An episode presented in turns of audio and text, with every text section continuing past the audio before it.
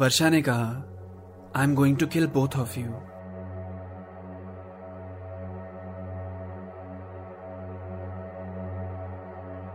Sahil ने बोला पागल मत बनो यार वी कैन टॉक ओके हम बात कर सकते हैं. वर्षा ने कहा "हाँ, करेंगे ना बात? तुम्हारे और तुम्हारी इस डिप्रेस सोल के अंदर बहुत सवाल आ रहे होंगे ना? तो सुनो वर्षा ने अपनी पॉकेट में से एक लॉकेट निकाला। वो वही लॉकेट था जो उस रात साहिल ने नीति को गिफ्ट दिया था। इसे देखकर कुछ याद आया। इसी लॉकेट की मदद से तुम्हें ढूँढने में कामयाब हो पाई हूँ। साहिल सोचने लगा कि हाँ इस लॉकेट का उसे ध्यान ही नहीं रहा। उसके बाद कभी ज़िक्र भी नहीं किया। वहाँ नीति को याद आने लगा कि वो लॉकेट उसने अपनी पॉकेट में रखा था। शायद तभी उसकी जेब से वो वहाँ गिर गया होगा। और तब उसे इतना ध्यान ही नहीं रहा कि ये लॉकेट भी था उसके पास। वर्षा ने अपनी बात कंटिन्यू करते हुए कहा, मैं मुंबई में रहती हूँ और मेरे पापा कोलकाता में। गुड़गांव में हमारा घर है, पर वो अक्सर बंद ही रहता है। मैं पढ़ाई के सिलसिले में मुंबई चली गई थी, और पापा का काम कोलकाता में ही सेट हो गया। मेरा कोई भी नहीं था मेरे पापा के अलावा। मम्मी तो जब मैं फ़र्स्ट स्टैंडर्ड में थी, तभी गुजर गई थी। मेरे पापा ही मेरे लिए सब कुछ। मम्मी भी वही, पापा भी वही। बहुत प्यार करते थे मुझसे। वर्षा की आँखों से आँसू बाहर आने लगे। अभी हाल ही में पिछले मंथ मेरा बर्थडे आने वाला था तो मैंने ही पापा से कहा कि चलो ना पापा। इस बार पहले की तरह मेरा बर्थडे गुड़गांव वाले घर में मनाते हैं। मैं कई दिनों से मिली भी नहीं थी अपने पापा से। बर्थडे का पूरा प्लान सेट था। पापा मुझसे एक दिन पहले गुड़गांव पहुँचे, मेरी फ़्लाइट अगले दिन की थी। जब मैं घर पहुँची तो मैंने देखा कि दरवाज़ा खुला था। पापा खून से लथपथ ज़मीन पे पड़े थे। मुझे लगने लगा कि किसी चोर ने उनको मारा है। मैं पुलिस को फ़ोन करती ही कि वहाँ सीढ़ियों पे मुझे ये लॉकेट पड़ा मिला। मैंने देखा तो साहिल लव्स नीति उस पर लिखा हुआ था। उस पर प्रिंटेड फ़ोटो देखी तो मुझे समझ नहीं आया कि ये कौन है, पर इतना समझ गई कि इसके पीछे हाथ तुम दोनों का ही है। मैंने पुलिस कंप्लेंट नहीं करी। तुम्हें जेल भिजवाने से मुझे शांति नहीं मिलती। मुझे वही हश्र करना था तुम्हारा, जो तुमने मेरे पापा के साथ किया। साहिल ने चिल्लाकर बोला it was an accident Varsha. चुप। बिल्कुल चुप। और हाँ तुम्हें ढूँढने में मुझे बिल्कुल तकलीफ़ नहीं हुई। मैंने इंस्टा पे साहिल लिखा और सबसे ऊपर तुम्हारी प्रोफ़ाइल पब्लिक अकाउंट मैसेज किया रिप्लाई भी आ गया। मतलब इतना इजी था। और बाकी सब तो फिर तुमने ही करके दे दिया। मैंने तो सोचा था महीने भर तक तुमसे दोस्ती होगी, फिर मिलने का प्लान बनेगा पर तुम तो ज़्यादा ही उतावले निकले। और नीति को भी बुला लिया। मुझे ज़्यादा मेहनत भी नहीं करनी पड़ी। पापा दिस इज़ फॉर यू नीति वहाँ बेहोशी की हालत में चिल्ला रही थी। Varsha please please Varsha. यहाँ वर्षा साहिल के सामने बैठ गई। उसके हाथ में चाकू था जो उसने साहिल की गर्दन के पास लाया ही और साहिल को कुछ समझ नहीं आ रहा था। उसने अपने लेफ़्ट सॉक में से अपनी छोटी सी नाइफ निकाली जो वो हमेशा अपने पास रखता है और जैसे ही वर्षा का चाकू उसकी गर्दन को छूता, साहिल ने वर्षा के राइट ईयर के नीचे अपने लेफ़्ट हैंड से नाइफ पकड़ के वो चाकू सीधा उसकी गर्दन में घुसा दिया। नीति वहाँ बैठी बहुत ज़ोर से चिल्लाई। साहिल ने ज़ोर से सांस ली। वर्षा का खून पूरा साहिल के चेहरे पे आ गिरा। वर्षा ज़मीन पे गिर गई और तड़प तड़प के उसने वहीं दम तोड़ दिया। वर्षा के पॉकेट में से साहिल ने अपने लॉक की चाबी निकाली और जल्दी से नीति का भी लॉक खोल दिया। नीति ज़ोर ज़ोर से चिल्ला रही थी तुमने क्या किया साहिल? ये क्या किया? साहिल ने बोला, तुमने देखा नहीं वो हमें जान से मार देती नीति। मुझे करना पड़ा। नीति की साँसें चढ़ने लगी। वो अपना आपा खो बैठी। कहने लगी मुझसे नहीं सहा जाएगा साहिल। प्लीज़ साहिल, सब कन्फेस कर देते हैं। मैं ऐसे गिल्ट के साथ नहीं जी पाऊँगी।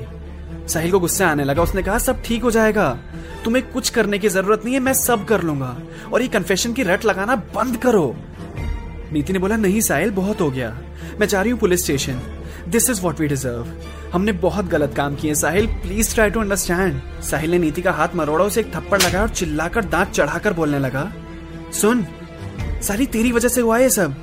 और ज़्यादा भोली बनने की कोशिश मत कर। अपना मुँह खोला ना तूने, सब बर्बाद हो जाएगा। अभी शांत रहे और मुझे सोचने दे प्लीज़ नीति ने बोला, साहिल, मुझे दर्द हो रहा है। और ये कैसे बात कर रहे हो तुम मुझसे? छोड़ो मुझे। जाने दो। दोनों में झगड़ा होने लगा।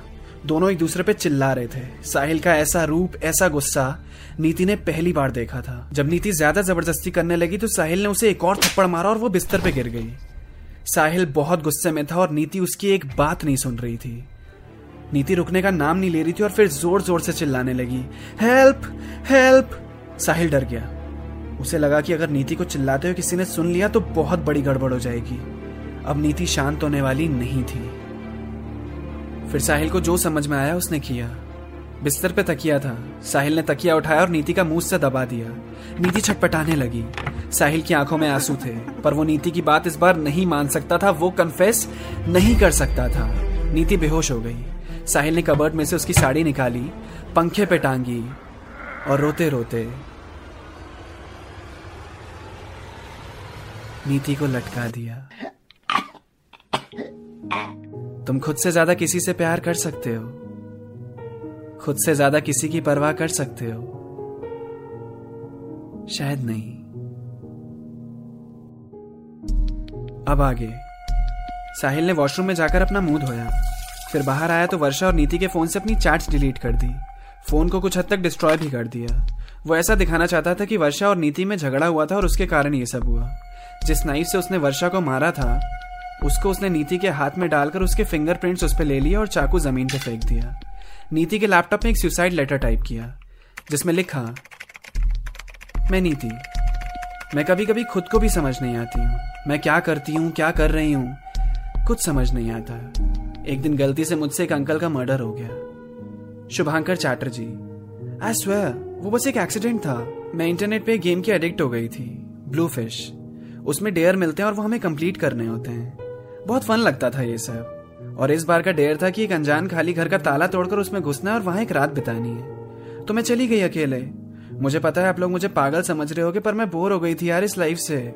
और इन्हीं सब में मुझे मज़ा आने लगा था। तभी वो अंकल आ गए अपने घर में। उन्हें लगा मैं कोई चोर हूँ। वो पुलिस को फ़ोन करने लगे। मैंने उन्हें समझाया और उनको नंबर डायल करने से रोकने लगी तो उनको मेरा हल्का सा धक्का लगा और वो सीढ़ी से नीचे गिर के ऑन द स्पॉट उनकी डेथ हो गई। मुझे बहुत गिल्ट है उसका। फिर ये वर्षा वर्षा चैटर्जी मुझे बुक स्टोर में मिली। जो बुक मैं खरीद रही थी, वही बुक तब वो भी खरीद रही थी। उसी चक्कर में हमारी बात हुई और फिर हम दोस्त भी बन गए। आज मैंने उसे अपने घर पे बुलाया। और तब मुझे पता चला कि हम दोनों का मिलना कोई इत्तेफाक नहीं था। वो मुझे फॉलो कर रही थी। उसका इरादा मुझे जान से मारने का था, मुझसे बदला लेने का था, क्योंकि शुभांकर चैटर्जी वर्षा के पापा थे और उसे पता नहीं कैसे पता चल गया कि मेरी वजह से ही उनकी डेथ हुई थी। और तब उसने पुलिस कंप्लेंट भी इसीलिए नहीं करी क्योंकि वो खुद मुझे जान से मारना चाहती थी। पहले साथ में हमने ड्रिंक भी पी। उसने मेरी ड्रिंक में कुछ मिला दिया था जिसकी वजह से मुझे चक्कर आने लगे। तब उसने बताया कि वो कौन है और अपने पापा की मौत का बदला लेने आई है। हम हाथापाई भी हुई। उसने अपने बैग में से चाकू निकाला। मैं बेहोशी की हालत में थी। वो चाकू लेके मेरे पास आई मुझे मारने के इरादे से। मैंने मेरे साइड टेबल पे पड़ी छोटी सी नाइफ उठा ली और अपने सेल्फ डिफेंस में चाकू उस पर चला दिया। मैं मर्डर नहीं हूँ। मैं किसी की जान नहीं ले सकती। सॉरी मम्मी पापा, पर इस गिल्ड के साथ मुझसे नहीं जिया जाएगा। इसलिए मैं एक कदम उठा रही हूँ। लव यू साहिल ने इस लेटर का प्रिंट आउट निकालकर लैपटॉप के नीचे रख दिया। उसने घर में जिस भी सामान को हाथ लगाया था, उन सबको क्लीन कर दिया। और जो भी एविडेंस उसके अगेंस्ट जा सकते थे, जैसे वो लॉकेट उनको अपने पास रख लिया और घर से निकल गया। ऐसे निकला कि कोई उसको देख ना सके। फिर जब रात को नीति के पेरेंट्स घर पे आए, फिर पुलिस आई लेटर पढ़ा, नीति के पेरेंट्स ने कंफर्म किया कि हाँ वो बहुत दिनों से अजीब सा बिहेव कर रही थी। वो डिप्रेस थी। किसी से ढंग से बात भी नहीं कर रही थी। उस लेटर को प्रूफ मानते हुए फिर कोई केस भी नहीं बना। साहिल के झूठे लेटर ने उसे बचा लिया। पर साहिल आज भी नीति को याद करता है।